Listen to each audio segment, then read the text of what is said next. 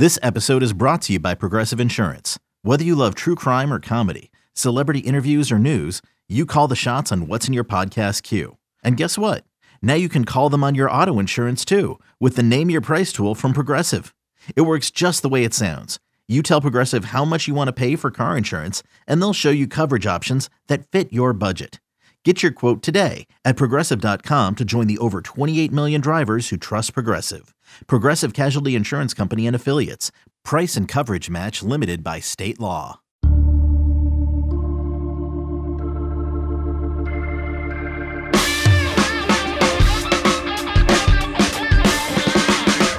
Welcome into another edition of the 24 7 Sports Football Recruiting Podcast. I am Blair Angulo. It is Thursday, July 7th, and we are here to discuss a slump of sorts. We're calling it our summer slump series. We talk a lot good. We talk a lot about the the great in college football recruiting. Uh, let's talk a little bit about some work to do. And to do so, we're bringing in Blake Alderman. He covers the Florida Gators over at 24/7 Sports, and that's because Florida Blake is outside the top 40 as we kick off the month of July. First of all, I want to know how you're doing. How was your month of June? It was it was mayhem out there it was uh, it was interesting. I think that's the best way to put it. Um, you know, it was something to where you know Florida had a lot of guys that took official visits. You know, they used a big bulk of those over the couple weeks. Had some guys do some midweeks. Um, I, I, think the biggest thing was a you know seeing some of these top guys. You know, Jaden Rashada, the four star quarterback, who was you know really heavily trending into Florida um, before he pushed back his decision date, um, and then eventually committed to Miami. You know, seeing some of those top targets on Florida's board. You know, quarterback being a big need. That you know there were a lot of really big blows for Florida you know, they landed a couple guys. They've actually been on a little bit of a tear of landing some guys. You know, their last uh, four commitments are their four highest guys in their class currently. So there's been some good, but definitely been some bad too. Yeah, I feel like they're in on some battles, right? And I feel like that's a really good, necessary step for Billy Napier, who this is his first true recruiting class, and I think it, it's it's it's him getting his feet wet. It's it's a change of pace, right? You go into the SEC, you're battling against some heavyweights, you're trying to go cross country for one of the more coveted quarterbacks and trying to win that battle. I, I feel like he's doing the right thing by trying to be in some of these battles. He could easily, you know, cherry pick, right? We've said this before on this podcast. It's easy to be a Florida and take commitments. He could easily have 15, 16 commitments. I think if they really wanted, they're sitting at number at, at, nine commitments right now, uh, which means they've been a bit more selective. They've been trying to win some some heated recruiting battles. Do you see that as, you know, Billy Napier and this staff in, in a way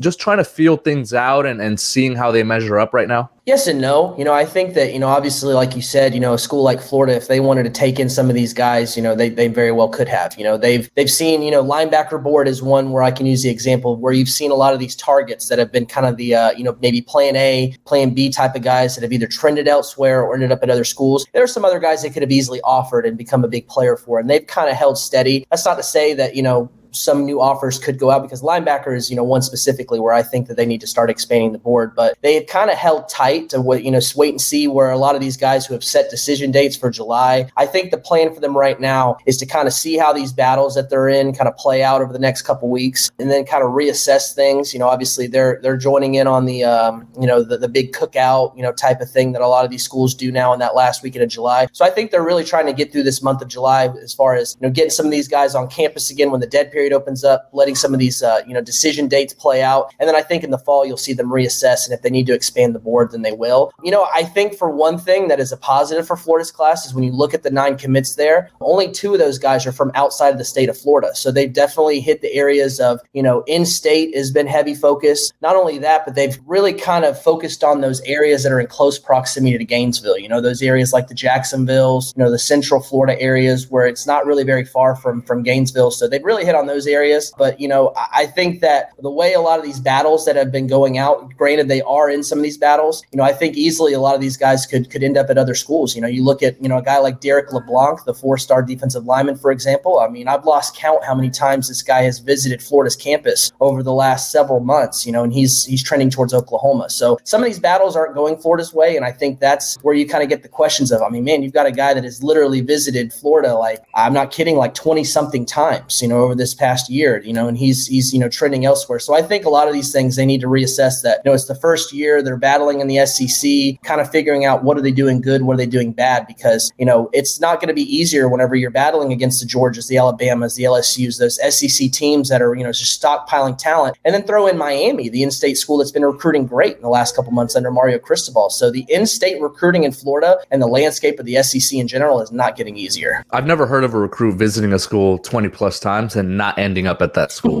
Uh, that yeah, would be a first. I mean, I think right now you mentioned it, right? You touched on it. The in-state recruiting. You, you think about the buzz and the pull and and all the momentum that Mario Cristobal has generated down in Miami. And then you look at kind of the, the converse effect with Billy Napier. I would question whether there's name recognition there. I mean, I feel like recruits possibly are waiting to see what his team looks like on the field before they start committing to that program. You know, it's one thing to be coming from Oregon, which obviously is Mario Cristobal and he's a Miami alum and he has all those ties. Billy Napier, I don't think arrives at Florida with that same amount of name recognition. I would agree, and I think whenever you look at the staff in general, you know, a I think your point is is very valid of the fact that you know he had Billy Napier did a good job of building those ties in the state of Louisiana when he was at ULL, but it's ULL, you know, I mean they they they certainly probably built a lot of networks in the in the state of Louisiana, but those are apples to oranges, ULL to Florida, you know, and not only that, but you look at the staff from top to bottom. There's not a lot of guys that had heavy recruiting ties to the state of Florida. I think the one that really jumped out to me whenever the staff was fully filled out was Corey Raymond. Um, he's recruited South Florida really well when he was at LSU. So I think that, you know, they've had to A, build ties of their own for guys in the state of Florida and starting to build that network like what they did in the state of Louisiana. But on top of that, too, I think that, you know, the, the recruiting under Dan Mullen, granted, it's, it, you know, Billy Napier and them and can do a lot better. Yes, that's first and foremost. But I also think too that they're trying really hard. You know, I think they're putting in the effort, whereas the staff under Dan Mullen really wasn't putting in the big focus on recruiting. So I think there were a lot of relationships, you know, with high school coaches, with some of these guys that, you know, as far as even the recruits themselves, families, coaches, trainers, all those types of guys. I think a lot of relationships needed to be mended. So I think that a lot of these guys, Florida had to little had, had to dig themselves out of a hole. You know, guys like, you know, four-star defensive lineman John John Walker, four star offensive tackle Peyton Kirkland. Those were guys that really weren't giving Florida a look under the previous staff. And, you know, will they land them? I think is the question you'll see. I've got my doubts on that, but Florida made some ground up there. So you see the ground being made up, but the next step is closing. You know, closers close, and that's the next step they need to make. We're going to continue our conversation on the Florida Gators. You are listening to the 24 7 Sports Football Recruiting Podcast. Okay, picture this. It's Friday afternoon when a thought hits you.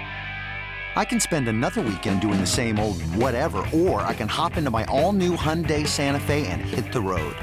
With available HTRAC all-wheel drive and three-row seating, my whole family can head deep into the wild.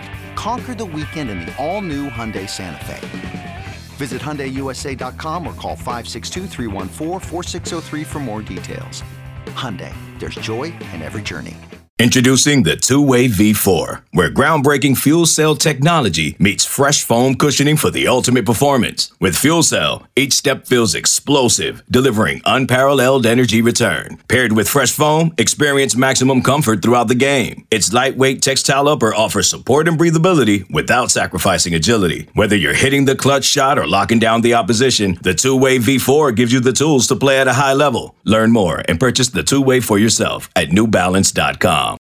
We are back on the 24 7 Sports Football Recruiting Podcast. Blair Angulo joined by Blake Alderman of Swamp 24 7. He covers the Florida Gators at 24 7 Sports. This is the BA podcast. The, the initials are strong right now, Blake. I love it. What are they going to do at quarterback, right? Like there was a lot of momentum, I think, really late with Jaden Rashada. At, at, one point, you could you could have said that the Florida Gators were going to land Jaden Rashada. It took that last official visit to Miami that really swayed that that recruitment and I, think in a way Florida was maybe left at the altar. I think they possibly thought they had their quarterback in this class. So, you know, we caught up with Marcus Stokes at the Elite Eleven finals during the hotel check-in last week, and he's a Florida native. Believe goes to the same high school that Tim Tebow went to. And we asked him, "What's the status of your Penn State commitment?" Having known that Jaden Rashada was Miami bound, And, you know, he said he's sticking with the Nittany Lions. So I- I'm curious, does this staff go hard after another 23? Do they shift their focus entirely to 2024? Do they maybe look at the transfer portal and try to fill that spot? What, what's what would be your your assessment? All of the above. You know, I'm taking D, all of the above for that. You know, they've I think they kicked the tires on some guys like Stokes, you know, being an in-state guy, close proximity and that that kind of that wheelhouse area that I mentioned of where Florida's really trying to put a lot of focus of, you know, those close proximity cities around Gainesville. Um, I would think that Stokes is a guy they kicked the tires on. They actually got to see him throw um, in the later part of June. He came with his teammates for a seven on seven tournament they had on campus. So they got a chance to see him to throw there. Um, I think Malachi Singleton, the Arkansas commit, is a guy that, you know, I think that Florida could could look into. He runs that RPO type of system. He seems like a guy that really fits the offense that Billy Napier wants to run. Um, he's actually, I think, first cousins with uh, Creed Whittemore, one of Florida's wide receiver commitments. So there's there's some family ties there. I think Emory Williams, the guy that is, you know, the, the quarterback that really turned some heads at Elite 11, who's Miami's second quarterback commit from up in the North Florida area, makes a lot of sense. You know, I think he's a guy that's going to hear from a lot of these schools in general that are starting to look for, you know, their next plan at quarterback. So I think those are some of the guys. Obviously, I haven't heard any direct names of where they kind of pivot to from here. That's something that I think that we'll kind of figure out maybe the next couple weeks, kind of keep where things are at while Florida kind of puts back the pieces after you, like you said, being left at the altar for Jaden Rashada. Um, I think the portal makes a lot of sense. You know, you see more than likely we'll see a lot of these guys, you know, enter the portal as the season goes on. If they don't get the the snaps or if it's not the right fit or, you know, into fall camp, things aren't really feeling right. You know, I think that portal's always popping off when the season goes on. So I think that that's an area where they look to. But I also think in general, you've seen them have a lot of 2024 guys um, come in and get some offers during camp. So, you know, during June, I think another guy, four star DJ Lagway, is a guy that they really like well. So I think they're really trying to wear a lot of hats at the quarterback right now, reassessing where they maybe pivot to in 2023. Um, I think the portal is definitely an, avenue. Even if they did land a high school guy, I think Florida's quarterback room still needs some some infusion of talent. Um, and I think, you know, they could very well even go for a 2023 guy and the portal. So, um, you know, those are options for sure. And I think that, you know, quarterbacks, you know, you have to get ahead of the curve. So I think that 2024, if, if you're not looking and expanding your board right now for 2024 guys, you're late. So they really need to kind of do a lot of things at once, which is unfortunate for Florida, you know, because now you want to have your guy for 2023 committed, turn the page to 2024 and kind of get ahead of the curve there. And Florida, who was already behind the curve for 2023, granted that they got hired and had to fill out that 2022 class and couldn't look ahead, they're even even more farther behind with 2024. So I think that uh, you know they need to really kind of play double duty with you know 23 and 24 right now. Yeah, and don't sleep on Emory Williams. Uh, I thought he went throw for throw with Jaden Rashada throughout the week at the Elite 11 finals and really embraces that competition. Was previously committed to Miami before Rashada jumped in the boat, and I think he said, "Hey, I- I'm not really shying away from this. You're going to be able to compete wherever you go, um, and it's good to have him here so that we can kind of see where we stack up against each other." I, I really like that that attitude. I love the way he embraces that challenge, and and and I, I do feel like like you mentioned, there could be some schools that start to kick the tires because if they're looking for a quarterback, uh, you always go after that school that has two instead of trying to wriggle. It'd be maybe a, a bit easier to to try to figure out how to get one of those guys on board. So we mentioned it earlier, Blake. Florida outside the top 40 in the national recruiting rankings with only nine commitments, so a, a long way to go there. What do you feel like it's going to take for Florida up on the field or maybe early on in the season in terms of momentum to really gain some of that momentum because you mentioned that the effort is there, the attitude is there, the staff is actually putting in a lot of recruiting work that maybe Dan Mullen and, and that staff were not. But you know, at, at some point you have to expect that they that they provide some results as well. You know, as far as the season goes, I think they have a really good chance to make some noise. You know, first week coming out of the gate against a, a good Utah team. You know, Florida's going to have a night game in the swamp. Um, if you can win that game and you can kind of start the season off on the right foot against a good team, that shows the product for maybe some of those guys that are waiting to see what a Billy Napier does at Florida, what the offense looks like, how they're going to stack up. You know, where you know maybe the roster needs some help in certain positions. So I think coming out of the gate there with a win, I think could go a long way for Florida.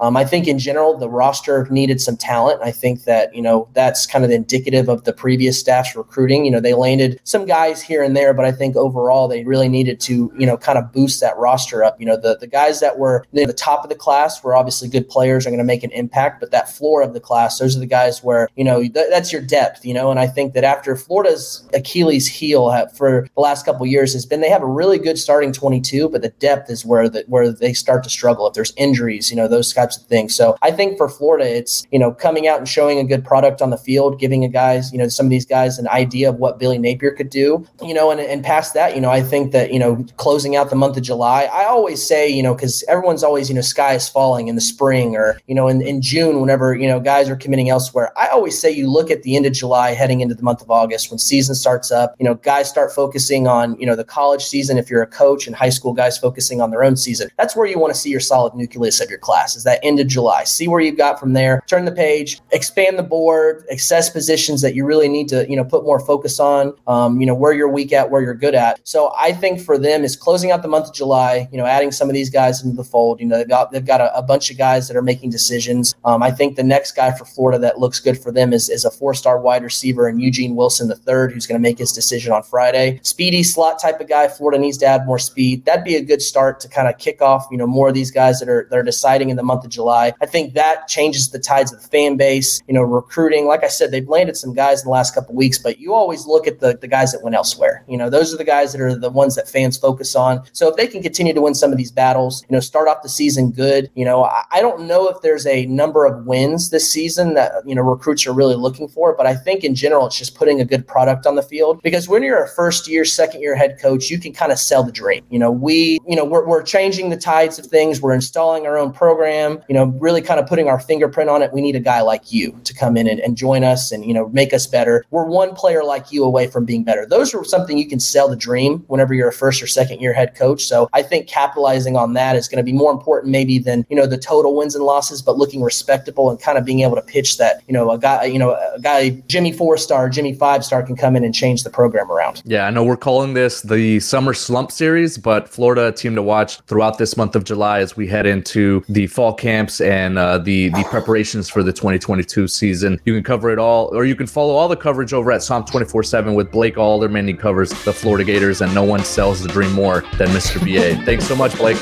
Yep, thanks for having me. All right, for Blake Alderman and our producer Lance Glenn, I am Blair Angulo. Thank you so much for listening to this edition of the 24 7 Sports Football Recruiting Podcast.